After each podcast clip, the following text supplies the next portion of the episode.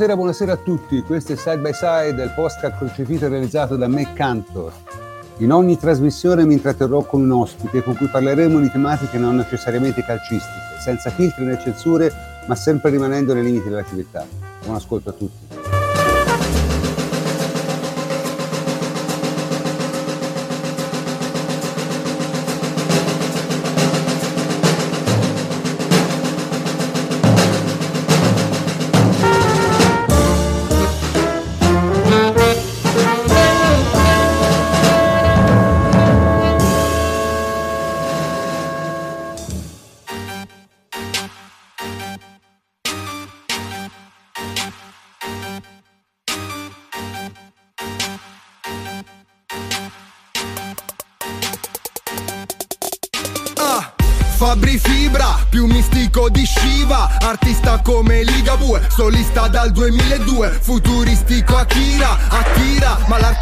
Come il cazzo sotto coca Prima o poi si ritira A caso lampade floss La strumentale Salve a tutti, salve a tutti. Io sono il professor Cantor e anche stasera sono qui con un ospite che è Francesco Federico Pagani. Ciao Francesco. Ciao prof, buonasera a tutti. E stasera parleremo di un argomento, diciamo, su cui molti sono curiosi e su, di cui io so personalmente pochissimo, cioè cosa fa uno scout eh, calcistico, come si forma. Ora io vorrei raccontare un paio di episodi sì, per iniziare, cioè quali sono stati i miei rapporti con questa cosa.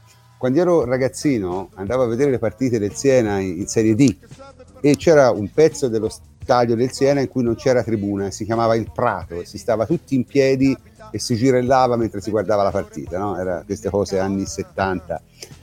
E lì ogni tanto c'erano dei, degli strani omettini che, che, stavano lì, scrivevano su dei taccuini, no? guardavano e si capiva che non erano tifosi. Allora uno gli chiedeva, ma che cosa sono questi? E mi dicevano, ma sono gli osservatori, ecco, sono gli osservatori.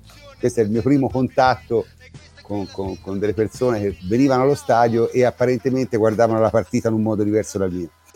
Eh, L'altro ricordo è, eh, questo risale a parecchi anni fa, agli anni 90 addirittura, mio sì, conoscente, diciamo, che, che, è stato tutta la vita nel calcio dilettantistico, ha fatto prima il giocatore, poi l'allenatore, poi eh, l'osservatore, appunto, poi il dirigente, a più o meno l'età mia. E, e lui ogni tanto negli anni 90 mi portava con sé quando andava a fare queste, queste osservazioni su campi dilettantistici incredibili. Io ci andavo più che altro così, tanto per passare la giornata, per divertimento.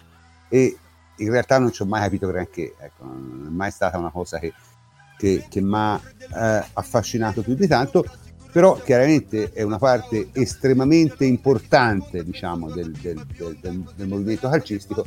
Insomma, io chiedo a te Francesco, che cos'è che fa uno scout? Beh, eh, diciamo, uno scout sicuramente ha tanti compiti, nel senso che poi spesso dal mio punto di vista l'errore che compie molta gente nel pensare appunto allo scouting e al mestiere che compie uno scout è quello di pensare che lo scout vada semplicemente alla ricerca del giovane talento appunto magari da portare alla ribalta o da portare nel settore giovanile eccetera eccetera. Mentre invece no, non è solo questo nel senso sicuramente è una parte del lavoro che fa uno scout. In realtà poi scout che magari lavorano per top club soltanto sulla prima squadra e quindi chiaramente non vanno a vedere i quindicenni eh, che giocano a qualsiasi livello piuttosto che magari anche ragazzini più piccoli perché poi lo scouting si fa anche eh, sull'attività di base ma appunto magari si concentrano su campionati anche di altissimo livello. Cioè chiaramente per dire l'AN è un mercato in cui si può andare a pescare a piene mani grandissimi talenti e quindi uno scout di una squadra di un certo livello può anche semplicemente fare la, tutta la stagione a seguire campionati come la Liga 1 dove appunto magari si vanno a pescare giocatori comunque già formati piuttosto che si possono si fa scouting anche su un trentenne. Chiaramente il giocatore di 30 anni l'hai visto già giocare mille volte quindi lo conosci bene però puoi andare a capire monitorandolo, quindi tenendolo monitorato appunto per tutta la stagione, quindi vedendolo più volte durante l'anno, puoi andare a capire qual è il suo momento, no? perché poi chiaramente ci sono giocatori magari che calano prima, ci sono giocatori che hanno momenti, anche stagioni intere in cui faticano per qualche motivo e poi comunque un giocatore più lo conosci, più puoi capire se può essere adattabile al contesto della tua squadra.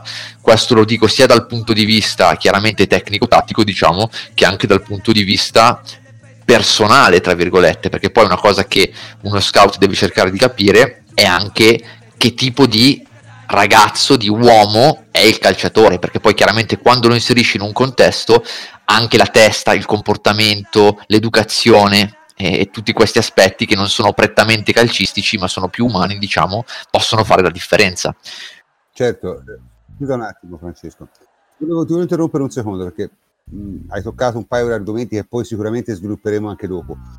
La domanda però che ti voglio fare io è questa, da, da, da totale ignorante di tutto, diciamo dal, dal club diciamo di grande livello al club medio al club piccolo cioè essenzialmente che cosa gli si chiede a uno scout cioè di dire se quel giocatore è adatto al contesto in cui lo vogliono portare più o meno no? Sì, ah, diciamo, innanzitutto, vabbè, appunto, eh, poi sicuramente lo svilupperemo anche meglio, però la differenza no, dello scouting appunto da, dal punto di vista giovanile o dal punto di vista della prima squadra.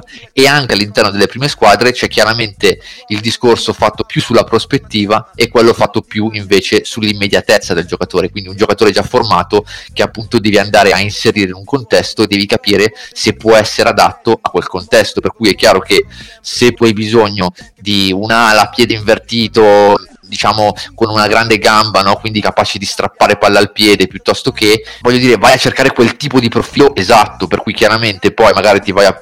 Quindi si danno veramente queste indicazioni? Cioè... Oh, assolutamente, questo, questo assolutamente prof, ma nel senso che...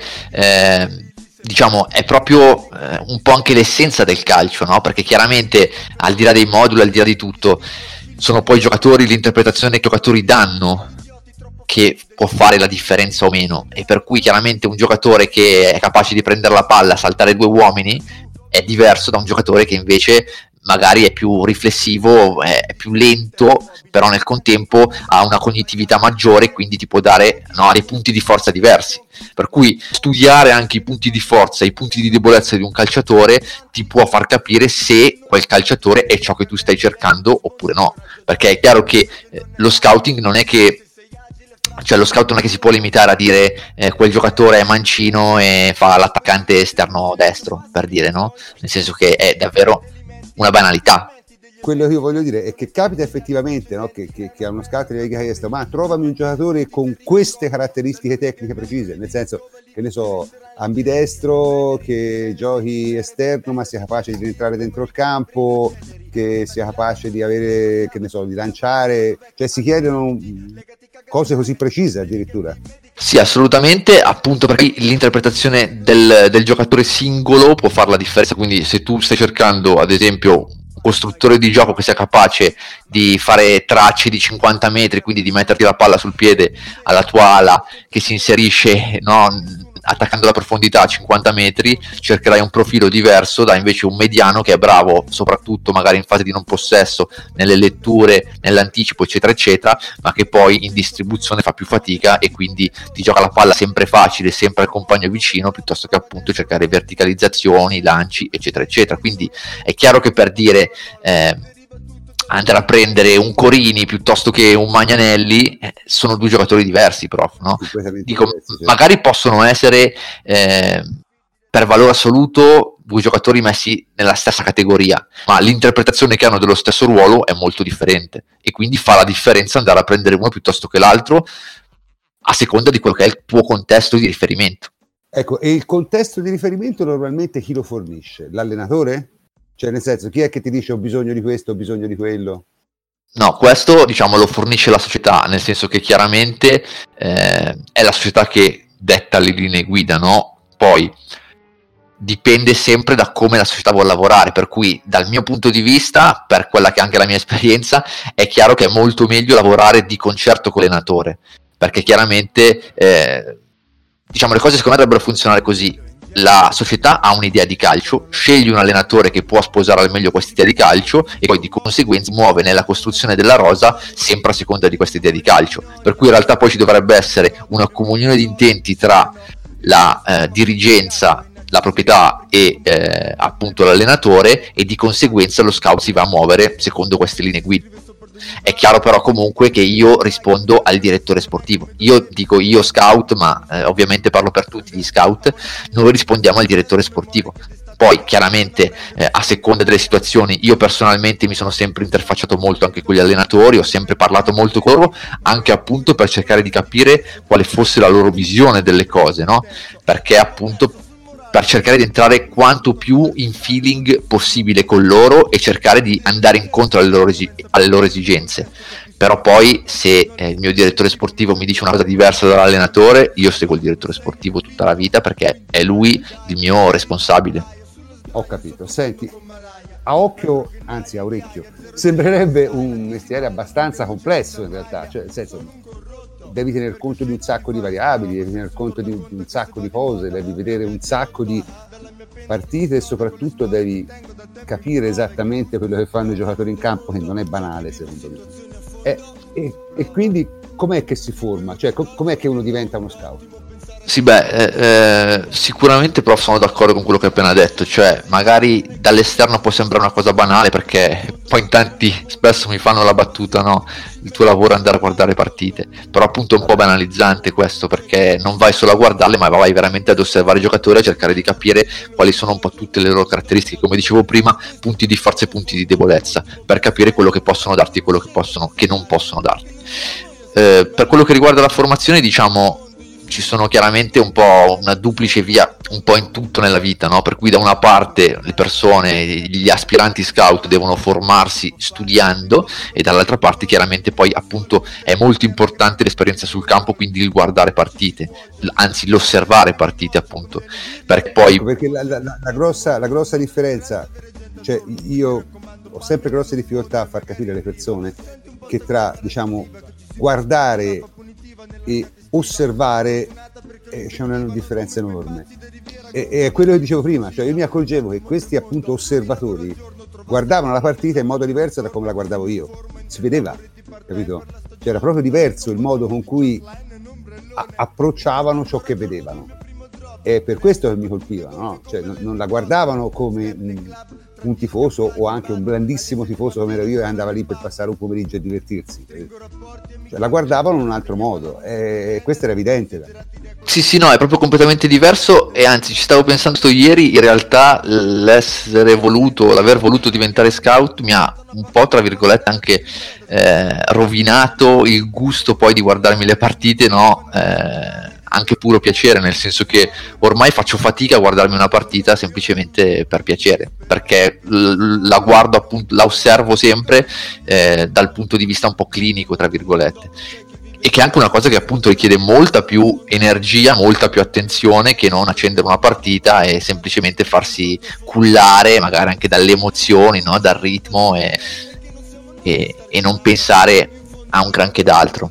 Ma guarda, questa, questa è una caratteristica di, di tanti lavori, sai? Cioè, nel senso, è, è, difficile spiegare alle persone che non fanno il tuo lavoro la differenza che c'è fra te e loro, perché è, è, è sempre la cosa più difficile, cioè, la professionalità in quello che fai è la cosa più difficile da spiegare. Eh, non c'è niente da fare. In certi casi è più facile, ma in altri casi no. Appunto, chi si dedica a attività tipo appunto lo scouting eh, dà effettivamente l'impressione no, di, di, andare lì a guardare le partite, ma in realtà è, è tutt'altra cosa e questo voglio dire è abbastanza, è abbastanza chiaro, altrimenti avremmo 80.000 scout eh, tutte le domeniche in ogni stadio. No? Sì, sì, no, certo, ma infatti ma poi no, tanto per dirti, per far capire anche nel concreto, io quando vado a guardare una partita di prima squadra, perché poi eh, diciamo il, il, mio approccio alle partite sul, sul calcio giovanile è diverso, ma quando vado a guardare una partita di prima squadra io riempio sempre almeno due eh, facciate fogli di, di, quadernetto, ma scritti ogni singola riga, no? Eh, a quadretti te piccoli. Sei, sei ancora, te sei ancora low tech, sei ancora col quadernetto, non sì, sì, sì. No, perché mi trovo meglio per prendere appunti direttamente allo stadio. Poi tutto quello che, che mi appunto lo digitalizzo e lo faccio diventare, diciamo appunto, creo un database in cui viene contenuto tutto il frutto del mio lavoro. Questo chiaramente perché diventa poi più semplice consultarlo e perché diventa anche una risorsa per la società per cui diciamo che, che, mi paga, per cui sto lavorando e lo sarà, credo e spero, anche nel momento in cui le nostre strade dovessero separarsi, no? cioè comunque avranno il frutto del mio lavoro che potrà essere portato avanti per anni, insomma. però sicuramente poi io allo stadio direttamente, ripeto, ho un quadernetto a quadrati piccoli e riempio due facciate scrivendo ogni singola riga, quindi puoi immaginare la quantità di parole no? e di appunti che mi, prendo, che mi prendo ogni partita. Appunto una cosa che giustamente, voglio dire, un tifoso che va allo stadio per divertirsi, per godersi lo spettacolo, eccetera, eccetera, ovviamente non fa. Senti Francesco, ma una domanda, la formazione, allora te, te come ti sei formato? Cos'è che ti ha formato? Ok, allora eh, diciamo che appunto in realtà poi io personalmente non avendo giocato a calcio se non a livello amatoriale ho iniziato volendo fare il giornalista sportivo. Poi ho visto talmente tante partite per cercare di comprendere il calcio che ho iniziato a sviluppare anche questa passione e questa idea di fare lo scout. Inizialmente mi dicevo, appunto, non ho fatto il calciatore, non hai fatto il calciatore, quindi non potrai mai fare lo scout. Poi mi sono detto, ma forse vale la pena quantomeno provare.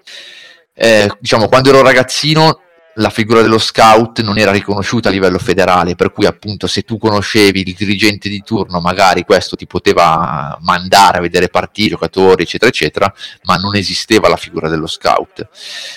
Poi da qualche anno la FIGC ha, dal mio punto di vista, giustamente e fortunatamente e finalmente creato appunto ufficialmente la figura dello scout con tanto di corso federale, per cui quello che ho fatto io è stato eh, partecipare a un test d'ingresso a Coverciano. Ho avuto la fortuna o la bravura di passare questo test d'ingresso e appunto poi partecipare al corso di formazione eh, svolto appunto dalla FIGC che è stato al di là di tutto molto interessante perché comunque prof poi soprattutto secondo me per una persona come me che ripeto non veniva dal mondo del calcio soprattutto di alto livello mi ha fatto conoscere e confrontarmi con un sacco invece di professionisti di altissimo livello, tra cui per dire anche Paratici che è venuto a farci formazione e eh, ti apre un mondo, cioè parlare con queste persone come potrai immaginare è veramente qualcosa di, di stupefacente, diciamo, è veramente qualcosa di bellissimo. No, io, io, ti devo fare un appunto, cioè te in qualche momento della tua vita hai pensato che per fare il giornalista bisognava capire di calcio, questa è una, una cosa gravissima, i giornalisti sportivi normalmente non capiscono nulla di ciò che fanno, quindi è ripartito malissimo. No, infatti no, sono abbastanza d'accordo perché poi appunto soprattutto avendo poi fatto anche il giornalista prima di, di diciamo dedicarmi ad altro, ho conosciuto un sacco di miei colleghi che veramente mi hanno fatto mettere le mani nei capelli per quello che riguardava appunto ciò diciamo il loro approccio al calcio e come loro affrontavano il calcio. Ma sì, dal mio punto di vista invece pensavo che eh, appunto autoformarmi, cercare di capire qualcosa di calcio fosse necessario per parlare di calcio, per cui quando ero piccolo avevo questa fortissima passione, ma appunto era solo una passione infantile che però volevo trasformare in qualcosa di più. Eh, visto che anche mi piaceva scrivere, vabbè, da piccolo appunto ho pensato che potesse essere il giornalismo la mia, la mia strada, poi ripeto, a furia di guardare partite mi sono detto che, che volevo provare a essere un po' più protagonista seguendo comunque quelle che erano le mie inclinazioni, quindi appunto fare lo scout. Una domanda un, un, po', un po' più sottile ti vorrei fare. Come fa uno che non ha mai giocato a calcio a alti livelli a capire i gesti atletici di alto livello? Eh, secondo me è perché comunque a furia di cioè diciamo appunto a furia di osservare, perché ripeto è diverso da guardare, ma secondo me nel momento in cui tu sei mosso dalla sana passione e la sana voglia di scoprire, no? quindi di comprendere veramente a fondo la realtà che hai davanti, ti metti a studiare. Per cui eh, io ho letto tantissime cose scritte da scienziati anche dello sport, medici dello sport, preparatori atletici piuttosto che quindi ho eh, triturato tantissime informazioni. Per cui sia l'osservazione sul campo che ripeto come dicevo all'inizio appunto quando mi hai posto questa domanda lo studio secondo me comunque è importantissimo. Questo ovviamente vale per chiunque. Sicuramente vale da un certo punto di vista di più per chi appunto come me non viene dal mondo del calcio direttamente. È anche vero, prof, poi che probabilmente in realtà l'errore che fanno i super professionisti di Serie A che poi tentano di fare i dirigenti calcistici, gli scout piuttosto che, è proprio quello forse di eh, sottovalutare l'importanza della formazione no? e quindi pensare che l'aver fatto il calciatore risolva tutti tra virgolette i problemi che ti si possono porre nel momento in cui poi entri nel mondo del calcio in altra veste. Certo, questo, questo è abbastanza evidente. Te lo chiedo perché, per esempio, io non so se te l'ho mai detto, ma il mio sport non è il calcio, cioè io non sono un grande esperto di calcio, mi piace parlare di calcio, mi piace dire la mia, ma non, so, non, mi considero un grande esperto di calcio. Lo sport di cui sono, credo, abbastanza esperto, anche perché l'ho praticato a livelli abbastanza buoni, è il nuoto. Io, eh, per esempio, quando vedo nuotare, capisco immediatamente se uno nuota bene, nuota male, va piano, va forte, cioè tutte le cose diciamo tecniche del nuoto, i gesti del nuoto riesco a vederli perfettamente. I gesti del calcio molto meno, onestamente, cioè sono più diciamo un, uno che guarda più uno che osserva nel calcio, ecco. Ma eh, perché credo, per questo te l'ho chiesto, perché eh, uno che evidentemente te hai, ti sei veramente concentrato su questi aspetti perché se non li hai praticati da giovane è difficile che vengano naturali. Insomma. Eh sì, proprio, ma ripeto, secondo me proprio è tanto una, una questione di, di passione. Di passione, sì, ma proprio anche un po' di, di volontà ferrea, no? di, di, di, arrivare a sviscerare qualcosa. E, e, quindi questa cosa appunto poi eh, diventa proprio un po' una sorta di, fame atavica, di fame chimica, no? che ti porta a sbranare eh, questo argomento, cercare di sviscerarlo nella maniera migliore possibile, di vivisezionarlo e quindi poi appunto un po' comunque a colmare questo gap che sicuramente e io lo, lo, lo, sottolineo sempre, sicuramente eh, chi appunto non ha una carriera nel mondo del calcio alle spalle dal punto di vista dell'atleta sicuramente ha, cioè io sicuramente partivo appunto da un livello più basso rispetto a chi ha giocato a certi livelli, questo è, è inevitabile. Sì, no, ma sai, c'era anche la componente dell'apprendimento e quello normalmente la componente dell'apprendimento, eh, diciamo, intellettuale nello sportivo professionista è raro che sia sviluppata per ovvi motivi, insomma. Eh, gente che viene dal mondo del calcio, che è abituata a far funzionare il cervello in un certo modo, non ce n'è tantissima, ecco, mettiamola così. Non è una vita che ti porta a azionare quelle leve di solito. Ci sono eccezioni, ma di norma no. Comunque, questo è un discorso piuttosto interessante. Io sospettavo che fosse una cosa complicata, eh, perché però insomma sentirlo di, di confermare da chi c'è passato mi, mi, lo trovo abbastanza, abbastanza interessante. Senti, una cosa ti volevo chiedere, non ti avevi parlato di queste differenze fra eh, scouting giovanile scouting di prima squadra. Ecco, questa è una cosa che a me mi, ha sempre colpito perché mentre per esempio per me che sono un osservatore, diciamo, riesco a capire guardando una partita di calcio di alto livello se un giocatore è forte o no. Ecco, se guardo una partita delle giovanili e qualcuno a vita mia l'ho guardata, non riesco assolutamente a capire, al di là del singolo gesto, diciamo, chi è bravo e chi non è bravo, cioè chi è promettente e chi non è promettente. Non, non ho questa sensibilità. Quindi c'è evidentemente una differenza grossa tra le cose, no? Sì, allora, diciamo che, eh, vabbè, sicuramente appunto, ripeto, sono di fatto due tipi di lavori diversi, tra virgolette, tanto è vero che appunto ad alto livello è praticamente impossibile, diciamo raro, ma comunque quasi impossibile trovare scout che facciano sia prima squadra che settore giovanile, nel senso che appunto di fatto sono due lavori diversi, anzi tre lavori diversi, perché anche nel settore giovanile è diverso lavorare sull'attività di base piuttosto che sul settore agonistico. L'attività di base è quell'attività appunto che si svolge fino ai 13 anni, per cui eh, diciamo 12-13 anni, cioè quest'anno l'attività di base termina con i ragazzini nati nel 2007, mentre l'attività agonistica quest'anno anno inizia con i ragazzini nati nel 2006, no? tanto per dare un'idea, quindi i dodicenni e i tredicenni eh, appunto cambia, fanno, fanno il salto e, e appunto in realtà anche lì sono già lì due mestieri diversi. Tant'è vero che appunto io mi concentro sul settore agonistico e farei fatica ad andare a vedere dei bambini giocare, ma nel senso non tanto che farei fatica a vederli di per sé, ma farei fatica appunto anche lì, eh, come dicevi tu, a riconoscere quello che può essere un talento con prospettiva piuttosto che no. Poi chiaramente è ovvio che all'occhio ti salta comunque eh, quello che gioca più o meno bene la singola prestazione, no? Perché chiaramente vedi quello che si sta comportando meglio in campo. Però appunto nel momento in cui si va a fare scouting sul settore giovanile, eh, tendenzialmente almeno eh, ciò che ti viene chiesto di lavorare sui giocatori di prospettiva, quindi cercare di andare ad analizzare quelli che appunto possono o non possono arrivare a un certo livello, insomma al, al livello che può essere richiesto dalla società che appunto in quel momento eh, ti manda in giro ad osservare. Chiaramente questo invece è completamente diverso sulla prima squadra, laddove in generale è importante costruire una rosa competitiva.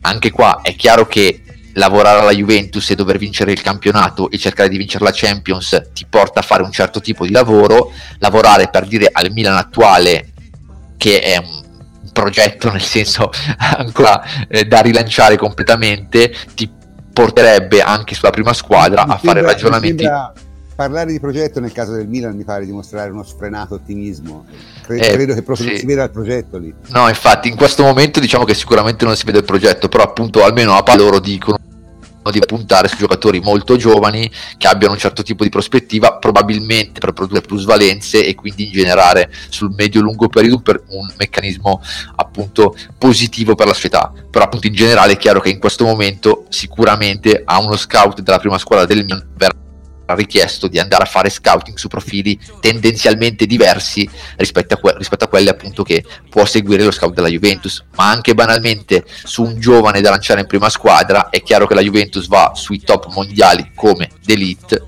mentre invece il Milan va su Benasser con tutto il rispetto dell'Empoli piuttosto che comunque su giocatori diciamo di secondo, secondo piano rispetto ai, ai, giovani top mondo in questo momento ecco. per cui diciamo che appunto il lavoro dello scouting è molto variegato e dipende tutto dalla eh, società per cui tu lavori e quello a cui mira e a cui ha questa società per cui sicuramente è un lavoro molto diverso certo e il, la tua specialità qual è? giovanile o prima squadra? Ah, diciamo che io eh, lavorando eh, a livello dilettantistico lavoro per una società che mi chiede di fare entrambe le cose, per cui io ho in settimana chiaramente quando capita che ci siano turni infrasettimanali piuttosto che recuperi eccetera eccetera chiaramente cerco di vedere più parte possibili e poi dopodiché il mio weekend praticamente casa non la vedo perché sono sul campo costantemente appunto per coprire quante più partite possibili e poter dare una mano sia al settore giovanile che nel nostro caso comunque è di, di altissimo livello che alla prima squadra che quest'anno mira a vincere il campionato di eccellenza, appunto il giro di eccellenza lombarda in cui è inserito. Per cui diciamo che eh, tra Serie D e i campionati regionali di elite eh, della Lombardia sicuramente un bel da fare. Appunto, diciamo, in questo momento la mia attività mi porta a fare tutto, a seguire entrambi gli aspetti. Se mh, dovessi dire come mi vedrei poi in futuro, più sulla prima squadra oppure su comunque un discorso di ultimissimi anni di spanile, eh, nel senso che proiettandomi no, eventuale futuro ad alto livello, squadre come Inter, Juve, eccetera, eccetera, che possono andare a buttarsi appunto su profili del sedicenne che gioca in nazionale francese, piuttosto che mi piacerebbe molto appunto andare a fare scouting di quel tipo, cioè su, su giovani profili di altissimo livello insomma. Sì, capisco, è, è effettivamente cioè, è, è, bello avere delle, de, degli obiettivi elevati perché insomma è, è, il modo che ti consente di, di, fare sacrifici. Personalmente io credo che passare tutti i weekend a vedere partite di calcio per lavoro sia un bel sacrificio. Ecco. insomma, probabilmente qualcosa che ti diverte anche, però credo sia anche qualcosa che, che, che ti toglie. Insomma.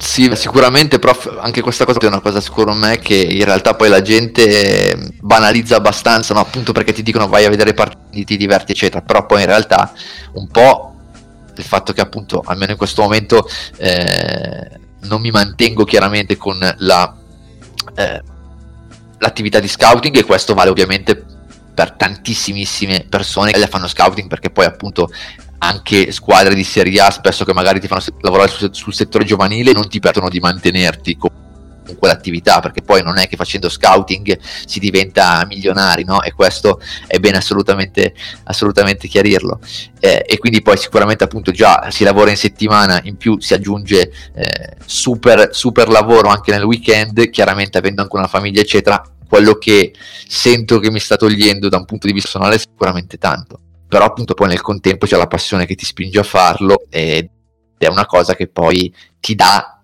sotto altri punti di vista, insomma. Sì, io, io essendo, avendo circa il doppio della tua età, ti posso dire che anche io nella mia gioventù ho sacrificato tanto tempo per fare ciò che mi piaceva e non l'ho mai rimpianto. Quindi non, non ho ragione di, di, credere che tu lo rimpianga fra 30 anni. Ecco. No, no, infatti spero, spero, che sia così anche per me, prof. E una cosa però anche che aggiungo è pure il freddo, perché a differenza dei giocatori che si scaldano, a differenza di tante altre figure, eccetera, eccetera, tu sei lì tutto il giorno all'aperto e d'inverno prendi un freddo della miseria e stai lì a scrivere tutto il giorno sul tuo quadernino e anche questa è una cosa che un pochettino ti, ogni tanto ti fa venire voglia di rimanere a letto sotto le coperte. Perché poi dici domenica ho lavorato tutta la settimana oggi magari sto a casa. Però poi appunto alla fine la, la, la passione consiglio, è troppa. consiglio, consiglio mutande termiche cioè queste... ah beh io mi, mi stravesto sì, sì, assolutamente, assolutamente. È inevitabile.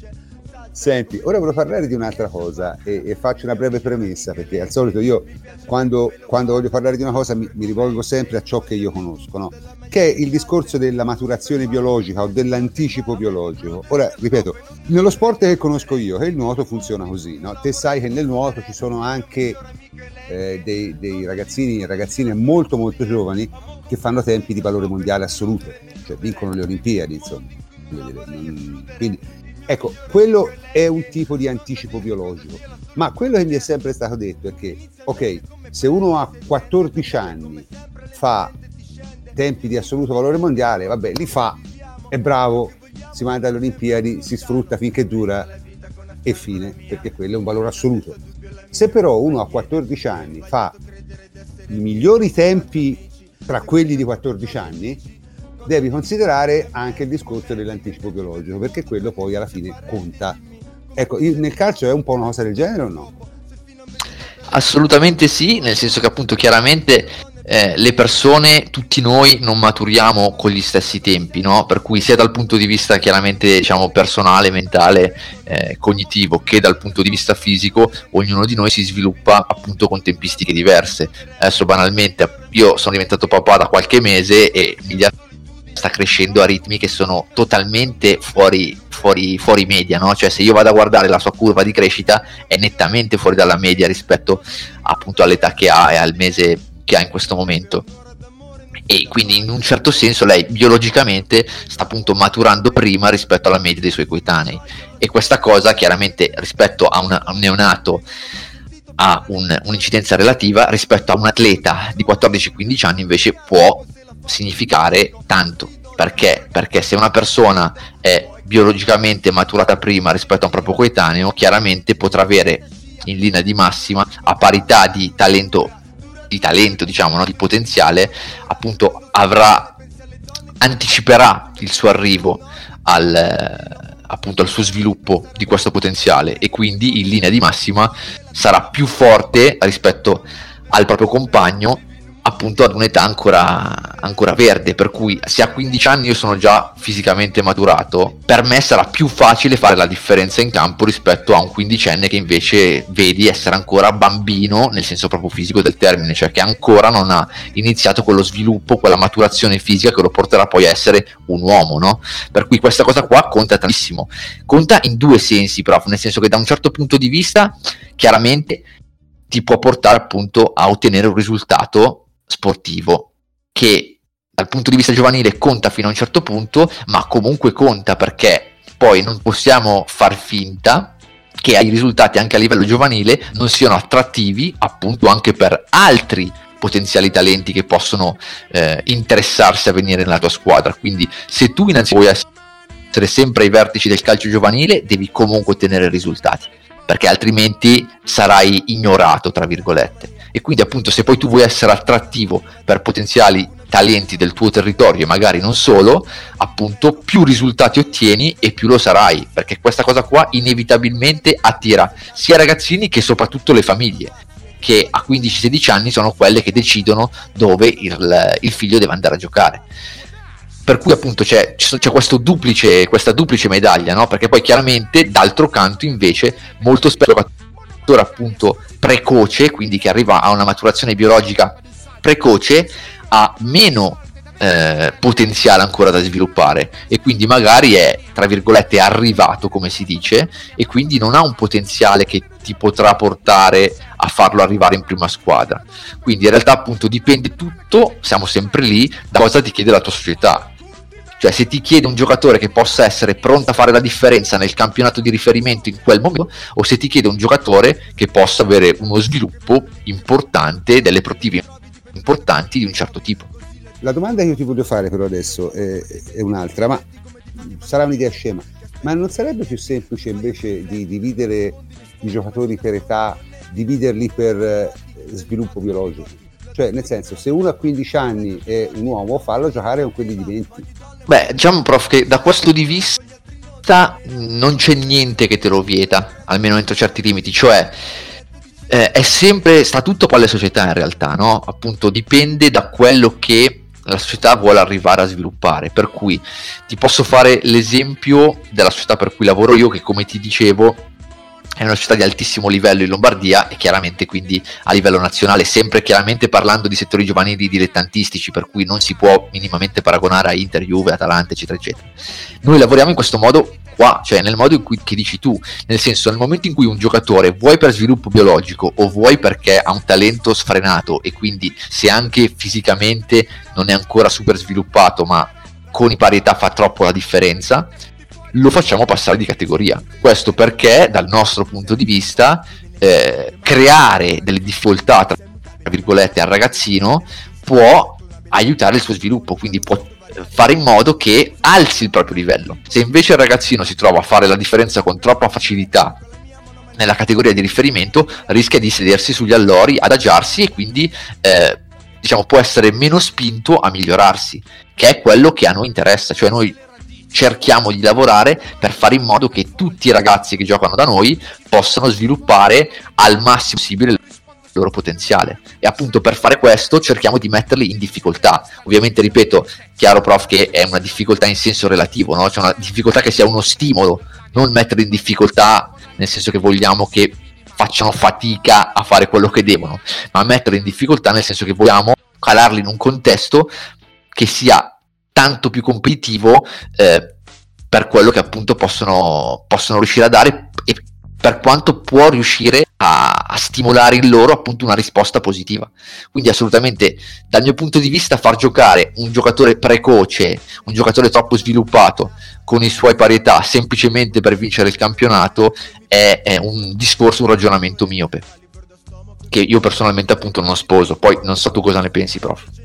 No, io penso, la penso esattamente come te, io addirittura sono molto più radicale, io credo che il, il concetto di risultato a livello giovanile eh, sì, può avere la giustificazione che ti hai dato, cioè di, di, di, di, avere una certa attrattività perché ovviamente a tutti piace vincere, compresi i ragazzini, quindi non, non, su questo non c'è il minimo dubbio, però in realtà il, lo scopo di un settore giovanile dovrebbe essere quello di formare giocatori, non quello di vincere tornei. Questo, eh, su questo tutti concordano. Poi magari non, non, tutti in pratica fanno la stessa cosa, eh, però chi lo fa si trova meglio. Insomma, mm, penso al, a squadre che hanno un settore giovanile a livelli alti molto molto forte. Tutto sommato il Barcellona non è che vinca tanti tornei, ecco, e né tantomeno la sua squadra B faccia gli sfracelli nelle serie in cui gioca quindi evidentemente hanno altri obiettivi, cosa che io posso perfettamente capire e che approvo completamente, insomma, ecco, francamente. Non. L'ho sempre trovato ridicolo. Mia figlia ha giocato a pallavolo, mh, ha fatto tutta la, la, sequela, la, sequenza delle giovanili di pallavolo e quindi ho, ho avuto modo di, di vedere diciamo, i settori giovanili in altri sport e, e quelli che facevano quel tipo di politica, diciamo, di vincere erano sempre società molto piccole che alla fine non venivano mai fuori, non producevano mai giocatori. Magari vincevano tutti i tornei giovanili, ma non producevano mai giocatori o giocatrici in questo caso. Sì, sì, vabbè, ma questo sicuramente appunto dipende sempre, ripeto, prof, da quello che vuole la società. Ripeto, a me vincere per vincere sicuramente interessa davvero meno di zero, per cui se dovessi essere un giorno io nella condizione di dirigere una società a qualsiasi livello, quindi anche a livello dilettantistico, comunque non vorrei mai eh, impostare il lavoro tanto per vincere i tornei. Però poi ti ripeto, eh, diciamo, io la pensavo in maniera estremamente radicale come te fino a prima di cominciare a fare attività di scouting a livello comunque professionale, nel senso che poi, ripeto, eh, per me è una professione. Eh, quando mi ci sono trovato mi sono reso conto che poi banalmente se tu vuoi fare il campionato elite in Lombardia devi mantenere la categoria nel senso che se tu retrocedi l'anno dopo sei nel campionato regionale B non sei più nel campionato elite per cui i tuoi stessi giocatori che l'anno dopo si troverebbero a fare il campionato regionale B e non il campionato regionale elite molto spesso ti direbbero tanti saluti, vado a giocare in una squadra diversa che mi permetta di fare l'elite perché appunto il livello di competitività è più alto, no? Per cui comunque in un certo senso un occhio al risultato poi eh, diciamo che l'esperienza mi ha portato a darlo, però sicuramente prof eh, spero che insomma il mio, mio, discorso abbia fatto capire, io credo davvero fermamente che comunque il focus debba essere sulla crescita del ragazzo, che in qualche modo poi nel momento in cui tu lavori bene sulla crescita del ragazzo i risultati arrivano. Ovviamente magari non vinci il campionato, che ripeto secondo me è comunque eh, secondario, però eh, insomma salvarti dovresti riuscirci, ecco, mettiamola così. Sì, diciamo mantenere la categoria, ma è un po' il discorso, ora cambio un attimo il discorso, è un po' il discorso che si è fatto col, con, la, con la squadra, diciamo, con l'Under 23 della Juventus, no? Cioè, l'importante lì è che mantengano la categoria e facciano giocare i giocatori. Quella è la cosa importante. Il resto, francamente, diciamo, secondo me lo è meno. Ecco. Sì, eh, diciamo che la cosa importante della squadra B della Juve, secondo me, non è nato, ma nel contempo, se andasse in Serie B, potrebbe essere ancora più utile proprio allo sviluppo del giocatore. No? Per cui, nel momento in cui tu riesci a salire in Serie B, poi appunto è lì che secondo me si può fare il discorso l'importante è mantenere la categoria e dare modo ai tuoi ragazzi di giocare in Serie B, che appunto chiaramente è un contesto più competitivo rispetto che la Serie C, e poi soprattutto è un contesto più tecnico e quindi che ti permette, secondo me, prof, a te ragazzino della Juve, che si, cioè è quasi inevitabile che quindi tu abbia un livello tecnico importante, ti permette appunto di confrontarti a un livello tecnico superiore e quindi appunto di migliorare ulteriormente quello che sono le tue, le tue capacità. Ma guarda, io qui lo, qui lo, dico e qui lo nego, ma secondo me mantenere la categoria, la Serie B con gli under 23 è pressoché impossibile, eh? questa è la mia impressione. Però... Sicuramente molto molto difficile, prof, sicuramente lo sarebbe.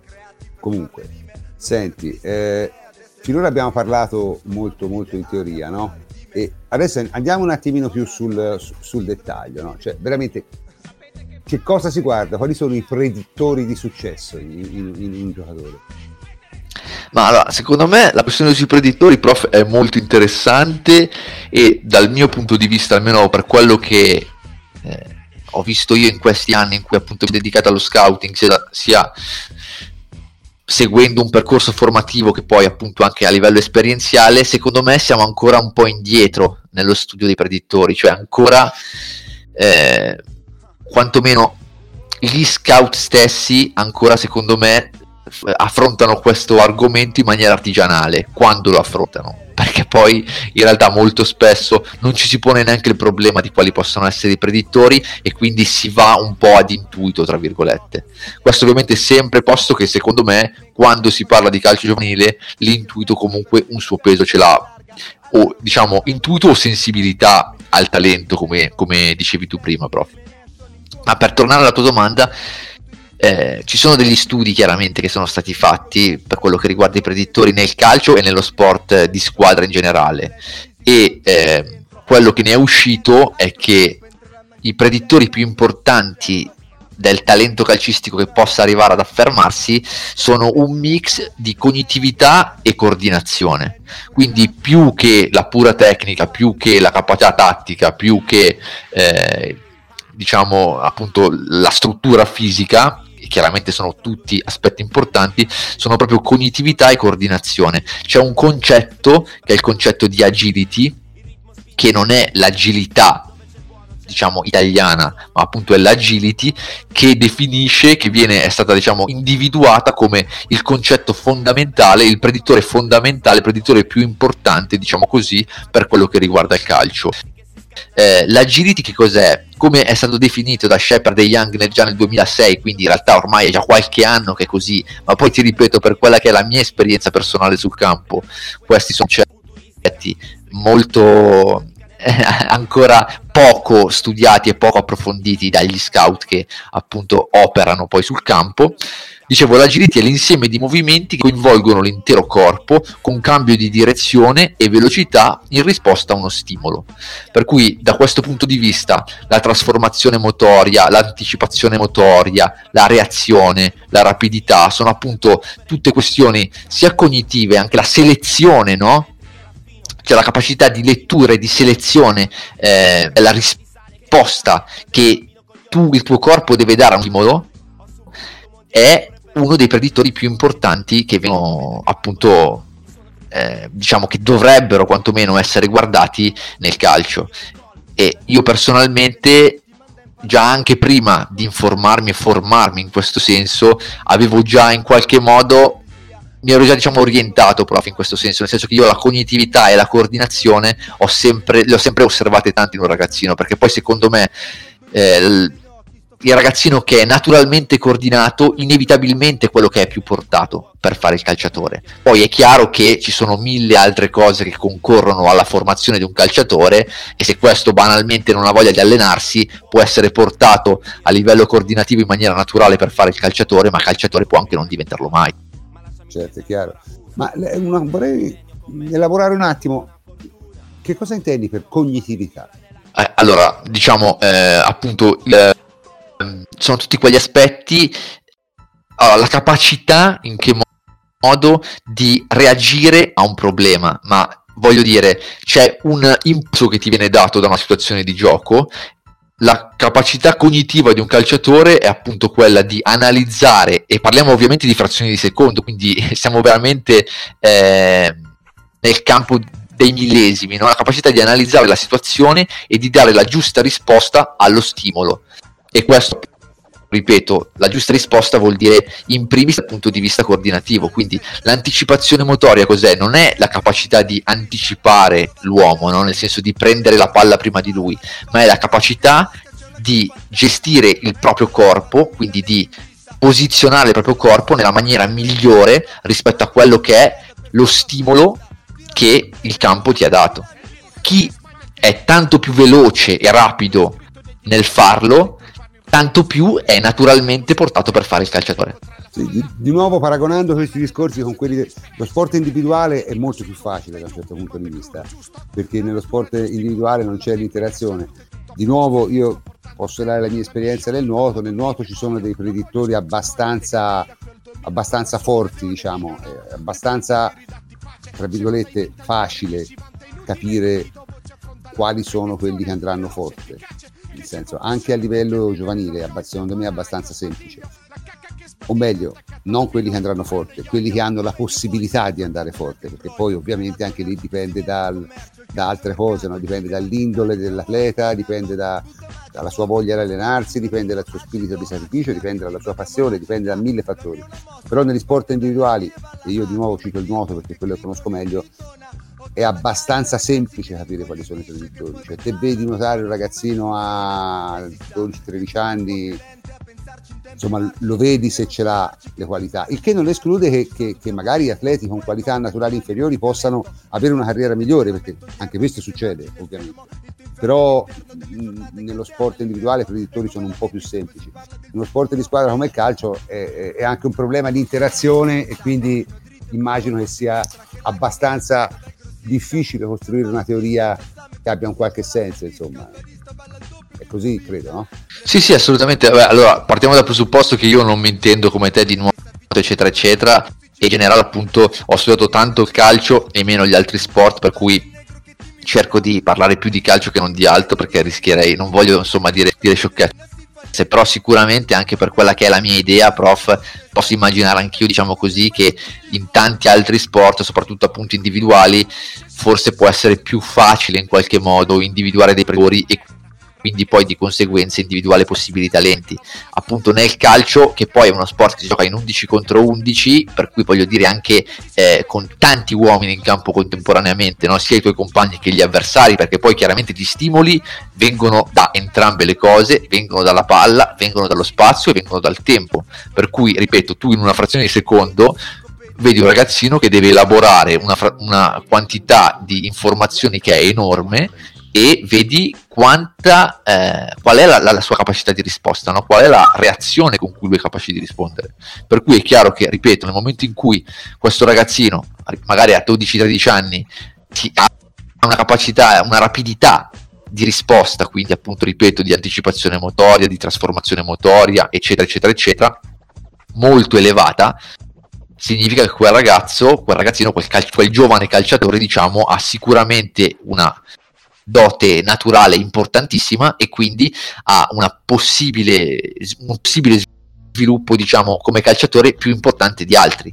Poi siamo sempre lì è evidente che se questo ragazzino pesa 50 kg ed è alto no anzi pesa 30 kg ed è alto 1,20 m e, e fisicamente non si svilupperà mai ovviamente difficilmente arriverà a giocare in Serie A perché poi ovviamente il calciatore professionista lo fanno tutto insieme di aspetti. Quindi poi ovviamente insomma quello diventa un discorso diverso no? appunto dal punto di vista de- dei predittori quindi dalla possibilità di intravedere qualcosa è appunto questo insieme di capacità cognitive e capacità coordinative senti eh, noi abbiamo parlato finora appunto de- dell'atleta come, come macchina no?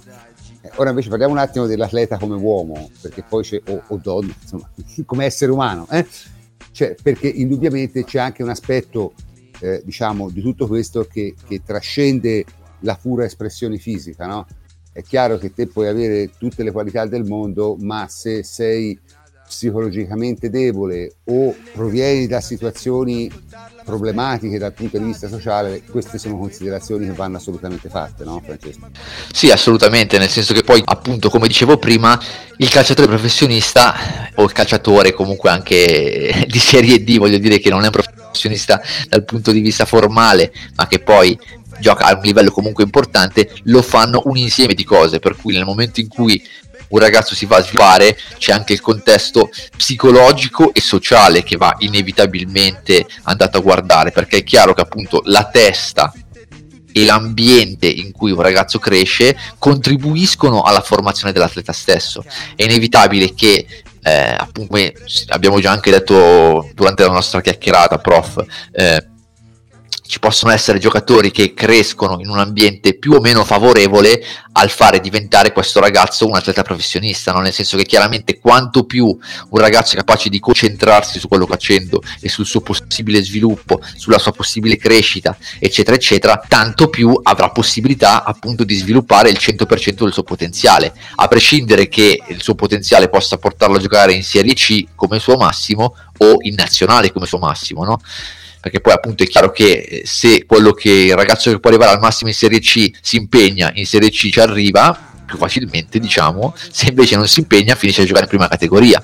Al tempo stesso quello che può arrivare in nazionale ci arriva soltanto se le condizioni sociali, psicologiche ambientali appunto in qualche modo sono favorevoli o perlomeno non sfavorevoli a farlo. Quindi una delle cose più importanti che vengono fatte nel momento in cui si va a selezionare un calciatore è conoscere lui, la famiglia, l'eventuale fidanzata, i genitori e veramente cercare di analizzare quanto più possibile quello che è appunto il suo profilo psico in senso stretto e il profilo ambientale in cui questa persona cresce. Anche perché poi banalmente, prof, se un atleta professionista ha dei problemi a casa, è chiaro che può rendere più o meno. Questo peraltro vale per un calciatore come può valere anche per me sul lavoro, no? Perché è chiaro che sì, vale se ho mia figlia che...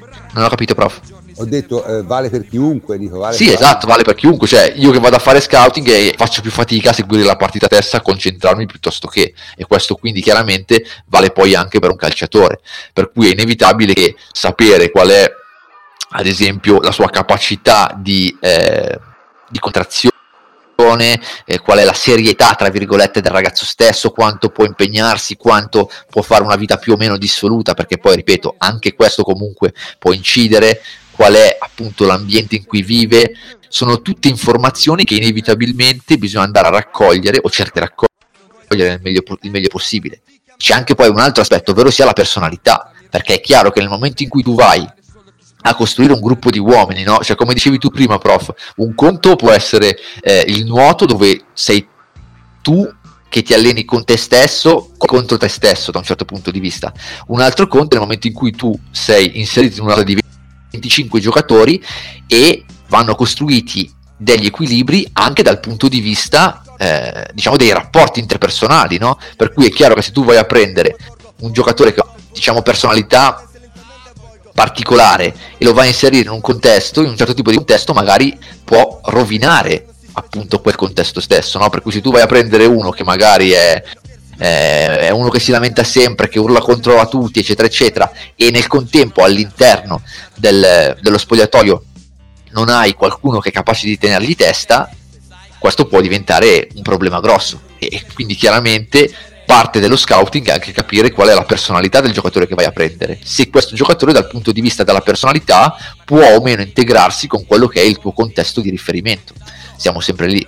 È un po' appunto il discorso che si faceva prima in relazione agli aspetti tecnico-tattici, no? Cioè, ti, tu cerchi un'ala appunto magari a piede invertito che strappa con la palla, eccetera, eccetera, eccetera, ma devi anche andare a guardare poi dal punto di vista personale se questa persona può inserirsi in maniera proficua nel tuo spogliatoio oppure se è uno che prendi e rischia di farti saltare in aria tutto dopo due giorni che, che è lì perché magari litiga con chiunque piuttosto che, piuttosto che, piuttosto che. Cioè ci sono veramente tantissimi aspetti anche da questo punto di vista da guardare e personalmente prof io credo che queste siano le cose più difficili poi da capire perché molto spesso quando un giocatore è in campo fai fatica a capire tante cose della sua personalità, no? Ovviamente certe cose risaltano subito perché il giocatore che se ha più o meno personalità spesso lo si vede, però andare a fondo da questo punto di vista è molto più difficile che invece semplicemente saperti dire appunto quali sono le sue caratteristiche tecniche, che comunque bene o male è una cosa che con un po' di allenamento diciamo più o meno bene ovviamente, ma un po' possono, possono fare insomma. Sì, no, io infatti ho sempre trovato incredibile che personaggi come Cassano Balotelli siano riusciti a giocare ad alti livelli. Evidentemente avevano un talento spaventoso perché non c'è altra spiegazione. Sì, beh, sicuramente avevano grandissimo talento. Secondo me il talento di Cassano era davvero spaventoso. Quello di Balotelli era un talento importante, secondo me un po' meno spaventoso di quello di Cassano, però poi chiaramente sono punti di vista. E eh, quindi sì, è chiaro, poi capita anche questo, prof, cioè capita anche magari che uno si rende conto eh, diciamo delle problematiche, tra virgolette, che si può portare dietro un calciatore, ma decide appunto sulla base del talento e quindi di quello che potenzialmente questo calciatore può darti dal punto di vista tecnico o, o fisico eccetera eccetera decide comunque di fare una scommessa no? è chiaro che appunto eh, da questo punto di vista poi sono tante le dinamiche che eh, portano una società a compiere appunto una, una scelta. Sicuramente ti dire, visto che poi eh, diciamo, sono ospiti in un podcast juventino, una delle cose che ci disse Paratici appunto a Coverciano fu proprio che la Juve dà massima importanza agli aspetti diciamo, psicosociali del calciatore, quindi davvero la Juve va ad analizzare tutto, compreso la famiglia, va a cena con i genitori, cioè capito proprio nel senso c'è qualcuno della Juve che può essere Paratici stesso piuttosto che dei suoi delegati che vanno a cercare di conoscere quanto più a fondo possibile anche tutto questo aspetto psicosociale del calciatore per cercare di non lasciare niente di intentato e appunto di non andare a sbagliare il calciatore tanto dal punto di vista tecnico-tattico ma perché poi magari ti porta eh, delle problematiche sotto altri punti di vista Certo, quindi te, te, mi vorresti suggerire che qualcuno della Juve è andato a cena con la mamma di Rabiot, insomma, ecco, questa è l'idea. Beh, diciamo che non mi stupirei assolutamente, nel senso che poi appunto... Cosa hanno fatto? Hanno, hanno, chi, chi, tirava la, la pagliuzza più corta, cioè qualcosa del genere hanno fatto probabilmente. Sì, vabbè, diciamo che poi appunto nel caso specifico della mamma di Rabiot è un personaggio anche mitologico, prof, direi, per cui, per cui sì, sicuramente se ne potrebbero anche dire tanti diciamo. E, però appunto è chiaro che eh, questo è anche un po' l'esempio, no? nel senso che poi la mamma di Rabiot, almeno per quello che si dice, ma l'ho raccontato per dire anche Sabatini, quindi nel senso esperienza diretta, è, è una persona che ha condizionato in maniera importante la carriera del figlio. Per cui, ripeto, Rabiot può essere anche un giocatore fortissimo magari, no? quindi uno lo può reputare un giocatore veramente fortissimo, però poi, ripeto, esattamente come Cassano che per me era un talento top, ci sono altri aspetti da valutare. E quindi non è, non è, detto che qualcuno Cassano abbia avuto in passato la possibilità di acquistarlo e l'abbia bocciato appunto sulla base di ragionamenti che ripeto non erano strettamente di talento calcistico in senso stretto appunto ma erano magari anche psicosociali diciamo così. Eh, si dice che la Juve abbia fatto esattamente questo eh, tra l'altro. Cioè corre voce che la Juve abbia proprio scartato Cassano per motivi puramente diciamo esterni al, al, al calcio giocato sì, sì, beh, ma infatti, ma diciamo, questa era una voce che ho sentito anch'io, e, e poi appunto, ma un po' tutti, prof, giusto, cioè, tu hai fatto degli esempi, secondo me, che sono veramente tutti e tre molto calzanti, no? Perché per motivi chiaramente diversi tra di loro, sono tre, eh, diciamo, personaggi che si che portano con sé delle situazioni particolari, mettiamola così, no? Per cui poi è inevitabile che chi si trova a dover investire tanti perché poi è di questo che stiamo parlando, perché a quel livello, poi è anche vero che vabbè, a ogni livello insomma i soldi che spendi sono sempre soldi importanti per la tua società, per cui devi farci attenzione, ma a quel livello soprattutto parliamo magari di investimenti anche di decine e decine di milioni, per cui è evidente che chi deve approvare questo tipo di investimento si vuole tutelare nel miglior modo possibile. Quindi inevitabilmente uno non può andare soltanto a vedere per dire banalizzando quanti dribbling fa Cassano a partita o quanti tiri in porta fa Balotelli a partita, perché non può bastare questo, perché ripeto, se un atleta non ha un equilibrio psicofisico adeguato, rischia che rompendosi l'equilibrio psichico, tra virgolette, eh, si rompa anche quello fisico, no? E quindi poi dopo ne eredita anche il suo rendimento in campo. Quindi sono sicuramente degli aspetti che vanno guardati con attenzione. Poi ripeto, uno può tranquillamente decidere di fare comunque una scommessa e dire ok, questo giocatore potenzialmente player e quindi pur sapendo che porta con sé delle possibili criticità, io mi sento di investirci sopra lo stesso. Senti, volevo concludere con qualche caso concreto. No? Te, quando abbiamo, fatto, abbiamo parlato un po' di questa trasmissione, hai proposto diciamo, alcuni casi concreti no? eh, di, di, di, scouting differenti diciamo, e, e, e quattro, le quattro squadre che, che, volevamo prendere in considerazione sono Juventus, eh, Borussia Dortmund, Ajax e Inter che hanno diciamo, quattro modelli diversi di scouting. In, in che cosa sono diversi? Sì, allora diciamo, eh, li affronterei anche un po' un attimo a coppie, no? nel senso che eh, la Juve e il Borussia Dortmund hanno modelli diversi dal punto di vista dello scouting sulla prima squadra in maniera direi anche abbastanza evidente. L'Inter e l'Ajax hanno modelli eh, diciamo diversi dal punto di vista dello scouting giovanile. In questo senso, la Juve è evidente che il massimo del, dello sforzo che fa dal punto di vista dello scouting, appunto come già abbiamo detto eh, durante la nostra chiacchierata, lo fa per cercare giocatori che siano comunque già in qualche modo pronti ad incidere, perché la Juventus è l'elite del calcio italiano, è nell'elite del calcio europeo, evidentemente, è una squadra che parte per vincere, cercare ovviamente di vincere Serie A e comunque per battagliare fino in fondo in Champions League, no? Per cui è chiaro che non può accontentarsi di fare calciomercato andando a prendere 5-6 ragazzi 18 19 anni da lanciare in prima, squadra, in prima squadra sperando che le cose vadano bene. È evidente che fonda il proprio eh, scouting appunto alla ricerca di profili di altissimo livello che possano inserirsi immediatamente in squadra e fare appunto eh, diciamo il meglio possibile in quel contesto per cui è chiaro che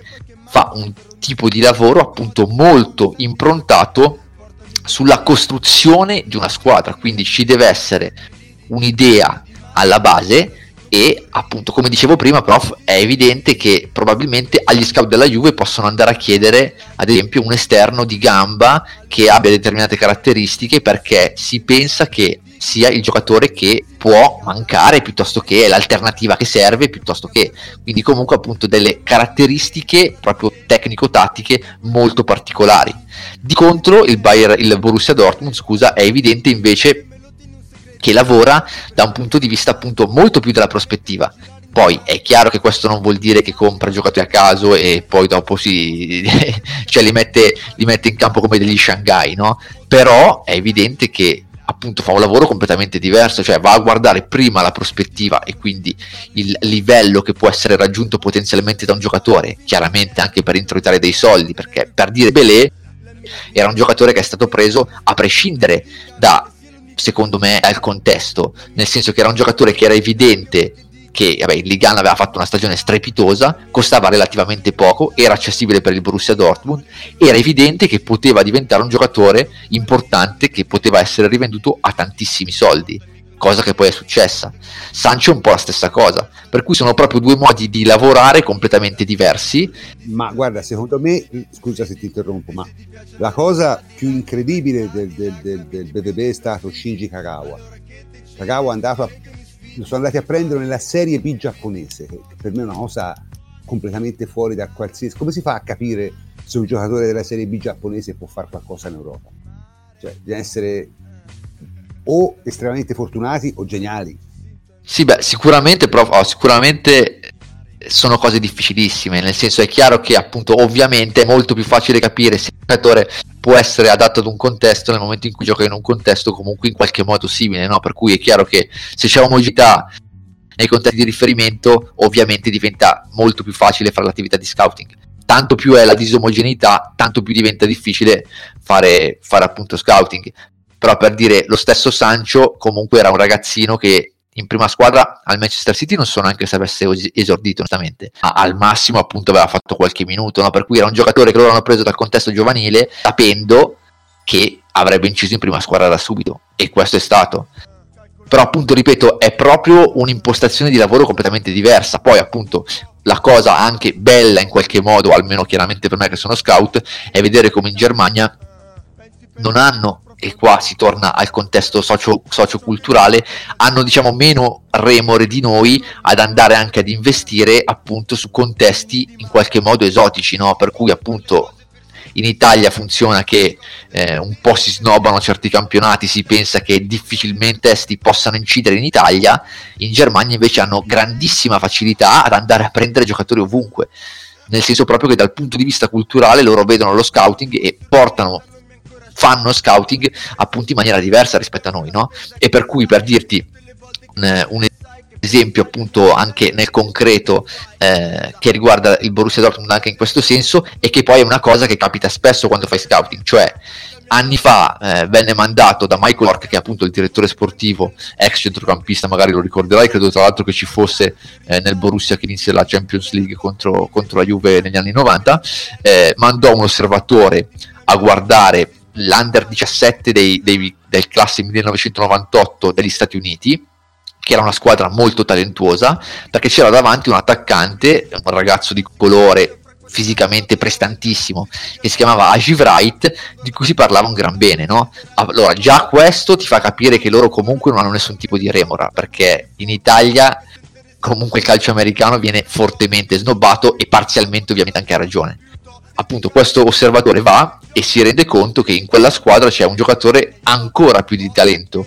rispetto ad Ajiv Wright eh. che è esatto Christian Pulisic e quindi cosa succede? Succede che alza il telefono e dice Michael questo qua va portato a tutti i costi a Dortmund e questo succede poi appunto cioè da, da cosa nasce cosa come si dice no? quindi anche qua da un certo punto di vista la grande apertura mentale dall'altro punto di vista prof anche in questo senso la fortuna di andare a pescare un giocatore che tu non conoscevi e che poi è diventato un punto di forza del Borussia e che hai venduto 64 milioni al Chelsea. Ma tanto per raccontarti un altro aneddoto che invece riguarda eh, Marek Amsic, mi raccontò Gianlucani che era il direttore sportivo allora del Brescia, che conobbe appunto un evento sullo scouting, che eh, Amsic lo scoprì per caso perché era andato in Slovacchia a vedere una partita della nazionale tornando verso il, l'aeroporto si fermò perché aveva, aveva, del tempo prima che partisse il volo a vedere una partita diciamo a livello regionale tra virgolette no? quindi una partita che non voleva dire niente da un certo punto di vista appunto tra ragazzini slovacchi e rimase colpito da un ragazzino questo ragazzino era Marek Hamsik a fine partita andò a parlare direttamente con il padre e gli disse che voleva portarlo in Italia questo tanto per dire, ripeto, che poi chiaramente anche qua, anche nello scouting, ovviamente poi appunto bisogna essere anche bravi a riconoscere il talento, ma la fortuna sicuramente incianto. Ma sai, c'è, c'è la leggenda famosa no, su Berardi, che non ha reso quel che si pensava, ma lui fu, diciamo, fu scoperto perché era andato a giocare a 15-16 anni una partita di calcetto, era andata a trovare degli amici, credo a Parma o, o a, da qualche parte, e si erano messi a giocare a calcetto su un campetto così. Lo videro gli osservatori, eh, non mi ricordo di che squadra, forse proprio del, del, del, Sassuolo, forse proprio, non mi ricordo. Dove ha esordito Berardi, se te lo ricordi sicuramente meglio. Sì, sì, nel Sassuolo.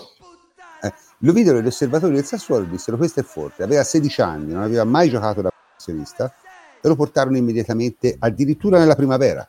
E lui a 16 anni, senza avere mai giocato un minuto da professionista, esordì nella primavera. Eh, per averlo visto giocare a calcetto con degli amici. Sì, lui aveva avuto una carriera di, nelle giovanili di squadre calabresi, però l'aveva interrotta di fatto, cioè a 16 anni non, non, era tesserato da nessuno, quindi voglio dire, se a 16 anni non sei tesserato da nessuno, normalmente la carriera l'hai finita. Sì, non l'hai neanche iniziata, potremmo dire. Sì, non l'hai neanche iniziata. Eh. Quindi eh, ci sono queste leggende su, queste, su, questi, su questi giocatori qui. Ripeto, è molto interessante quello che mi hai detto e c'hai sempre da parlarmi di Ajax e Inter. Sì, assolutamente, appunto, eh, invece cosa succede? L'Inter dal punto di vista giovanile, ripeto, ha secondo me una struttura che è veramente molto interessante ed era appunto quello che ti volevo, ti volevo raccontare, cioè ha sparsi in Italia, chiaramente soprattutto nel centro-nord per una questione geogra- prettamente geografica proprio, no? alcuni centri di formazione, cioè delle società che sono dilettantistiche, che sono punti di riferimento in qualche modo per il territorio che hanno appunto di riferimento, quindi sono molto attrattive per i talenti del, del territorio su cui operano e eh, appunto sono affiliate in maniera molto stretta all'I. Per cui cosa succede? Eh, chiaramente queste società appunto lavorano bene, si strutturano bene, quindi parliamo di formatori, di allenatori, eh, preparatori, no? e tutto consegue appunto per costruire una struttura che possa permettere al ragazzino che va a giocare da loro di crescere nel miglior modo possibile, o quantomeno ci si prova insomma. E a loro volta quindi poi fanno da tramite, da possibile tramite, con l'Inter, per cui l'Inter poi ha più abilità a pescare da quei territori di riferimento, no? È come un po' se cioè, sono un po' come delle spugne, ripeto, perché chiaramente ti, faccio, ti porto il mio esempio, a Varese non ci sono sul territorio di Varese non ci sono tantissime società che sul territorio lavorano con gran qualità, per cui poi è chiaro che eh, appunto i giocatori che pensano di essere un pochettino più talentuosi si vanno a rivolgere inevitabilmente alle società del territorio che appunto garanti- garantiscono loro un livello più alto negli allenamenti, nelle partite, nei campionati, eccetera, eccetera. E appunto eh, l'Inter ha, ha, questa struttura diciamo ramificata sul territorio per cercare di catalizzare appunto sui loro rami i talenti migliori e da lì poterli pescare appunto chiaramente avendo un, eh, eh, prelazione, tra virgolette, no? rispetto alle altre società professionistiche. E questa cosa mi sembra onestamente che in questi anni abbia funzionato molto bene e appunto abbia permesso loro di arrivare spesso a prendere dei ragazzini, perché poi spesso questa, cosa, questa attività la fanno sull'attività di base, appunto, quindi con ragazzini molto giovani, eh, diciamo per tempo, no? magari anticipare i possibili competitor, anche perché ricorderei, prof, che l'Inter... Eh, diciamo, il territorio di riferimento è la Lombardia e quindi in Lombardia ci sono anche il Milan che ha comunque un settore giovanile importante, l'Atalanta che è uno dei migliori settori giovanili d'Italia se non d'Europa, il Brescia che è un settore giovanile importante, eccetera, eccetera, eccetera, cioè ha tanti competitor di alto livello sul territorio e quindi si è strutturato in questo modo qua, che dal mio punto di vista è veramente un modo interessante di, di operare. Mentre invece per quello che riguarda l'Ajax è una cosa che ho scoperto, diciamo così, di recente, uh, l'Ajax da questo punto di vista, cioè sul territorio, lavora invece in maniera che eh, i talenti di Amsterdam e dintorni ovviamente praticamente li va a scandagliare tutti, cioè fanno delle giornate di maxi provini in cui hanno lì anche migliaia di ragazzini eh, appunto di ogni età e hanno decine di tecnici sui campi e di osservatori chiaramente che valutano ognuno di questi ragazzi e quindi fanno appunto eh, un filtraggio approfondito di tutti i talenti soprattutto abbiamo Amsterdam e dintorni quindi chiaramente parliamo di buona, un buon numero insomma di potenziali talenti. Ma dato che questo lo diceva Mark Overmars quindi comunque uno dei, dei, dei dirigenti appunto della società dato che dal punto di vista anche qua sociale eh, l'Olanda si sta, si sta, trasformando dal suo punto di vista, no? Cioè, lui ha fatto una dichiarazione di questo tipo. Eh, I ragazzi eh, olandesi stanno sviluppando meno attitudine al sacrificio, fondamentalmente. Stanno sviluppando una mentalità differente rispetto al passato. Questo, appunto, secondo Overmars e secondo i dirigenti dell'Ajax. Poi vabbè, lui dice che è emblematico il fatto che ad esempio sempre meno ragazzini olandesi usano la bicicletta per andare a scuola, una, una cosa che invece appunto in, Ita- in Olanda storicamente no? l'uso della bici è molto intimidato rispetto che in altri paesi. E quindi cosa fanno? L'impressione che si ha andando lì è che tutti vadano in bicicletta, quindi non so dove abbia preso sti dati Overmans, ma e no, appunto, lì, l'impressione è che tutti vadano in bicicletta. Tutti. Appunto, quello che secondo me lui vuole dire è che diciamo, storicamente è così, le nuove generazioni lo fanno sempre di meno e quindi loro lo prendono come appunto eh, il fatto che tra virgolette siano un po' più molli, no? Eh, si stiano rammollendo tra virgolette e quindi leggono questo chiaramente in chiave negativa e per cui si stanno spostando a fare tanto scouting sul, sul, sul Sud America dove invece dal suo punto di vista dal loro punto di vista è più facile trovare mentalità e atteggiamenti diciamo spiritificio, forse fame potremmo chiamarla prof, e quindi appunto andare a pescare giocatori che oltre a talento chiaramente naturale, perché poi siamo sempre lì, ovviamente per fare il calciatore devi essere capace di giocare a calcio, appunto anche, eh, come dicevo prima, dei profili psicosociali che possano arrivare con più facilità ad un livello importante. E questa, diciamo, nuova politica, tra virgolette, ha portato negli ultimi anni eh, l'Ajax a lanciare in prima squadra otto giocatori sudamericani, tra cui ad esempio Sanchez che poi è stato venduto bene al top o altri giocatori come David Neres, Tagliafico eccetera eccetera. Quindi comunque appunto è un diciamo modo un'impostazione di scouting che hanno sviluppato appunto eh, ricollegandoci a quello che abbiamo discusso prima al profilo psicosociale dei calciatori appunto da, da andare a, a pescare Certo, il problema è che non sono più giocatori da Ajax. Allora, qui posso, volevo concludere io con un'osservazione. È estremamente bizzarro no? che dire, l'Ajax queste giornate di scouting le ha sempre fatte le faceva anche quando ero ragazzo io, c'era questo mito di tutti questi ragazzini che arrivavano, no, nel, tipo la leva calcistica della classe 67 di, di, di, di Gregori, no? che arrivavano tutti insieme a campo e dicevano il miglior talento della loro storia era il, era il figlio di una che faceva le pulizie allo stadio, Cruyff. No? Quindi è, una cosa abbastanza particolare che in tutta questa ricerca in realtà il miglior talento l'hanno trovato perché, perché la mamma lavorava lì.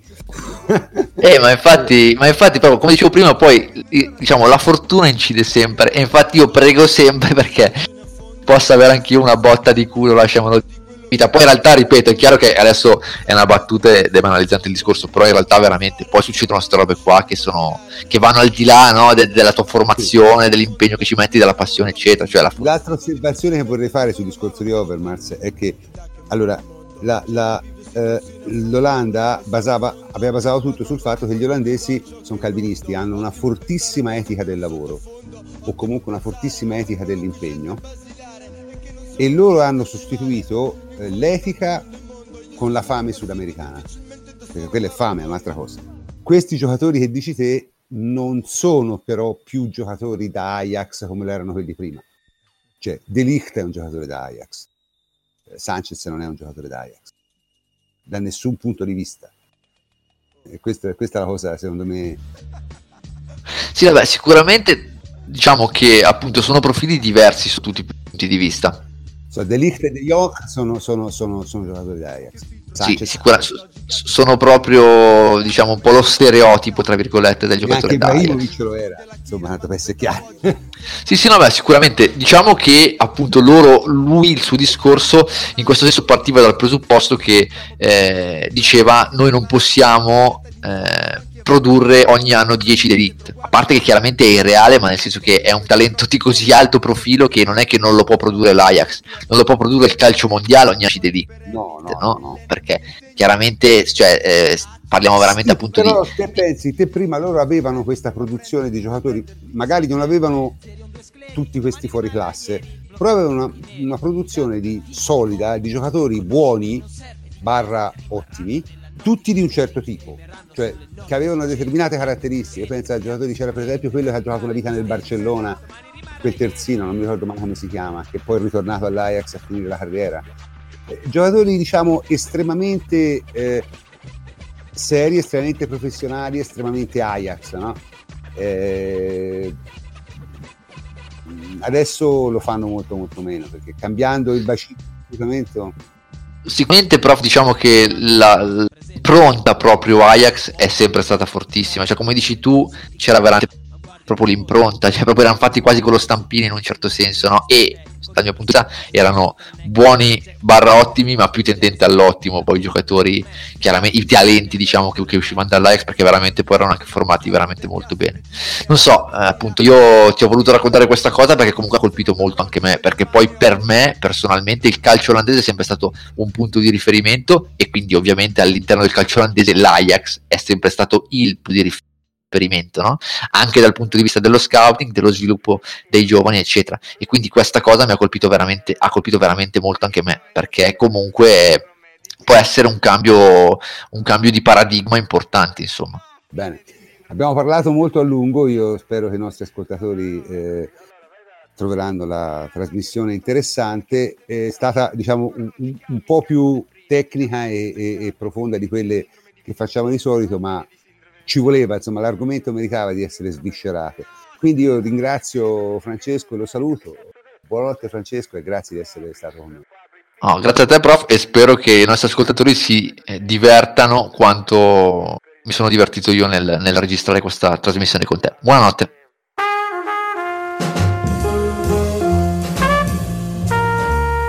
Questo programma è stato registrato con il free software Discord e il bot di registrazione Craig montato grazie al free software Audacity ed è diffuso in rete attraverso la piattaforma Spreaker. Ringrazio tutte le reazioni di Ateralbus per il sostegno e soprattutto il plenipotenziario Antonio Corsa. L'altro giorno gli ho chiesto come mai ci avesse messo così tanto tempo a rendersi conto che fare la Twistar era solo una gran perdita di tempo e lui mi ha risposto testualmente. Eh, le persone, tutti noi, non maturiamo con gli stessi tempi, no? Io sono il professor Cantor per Ateralbus. Ci sentiamo la prossima volta.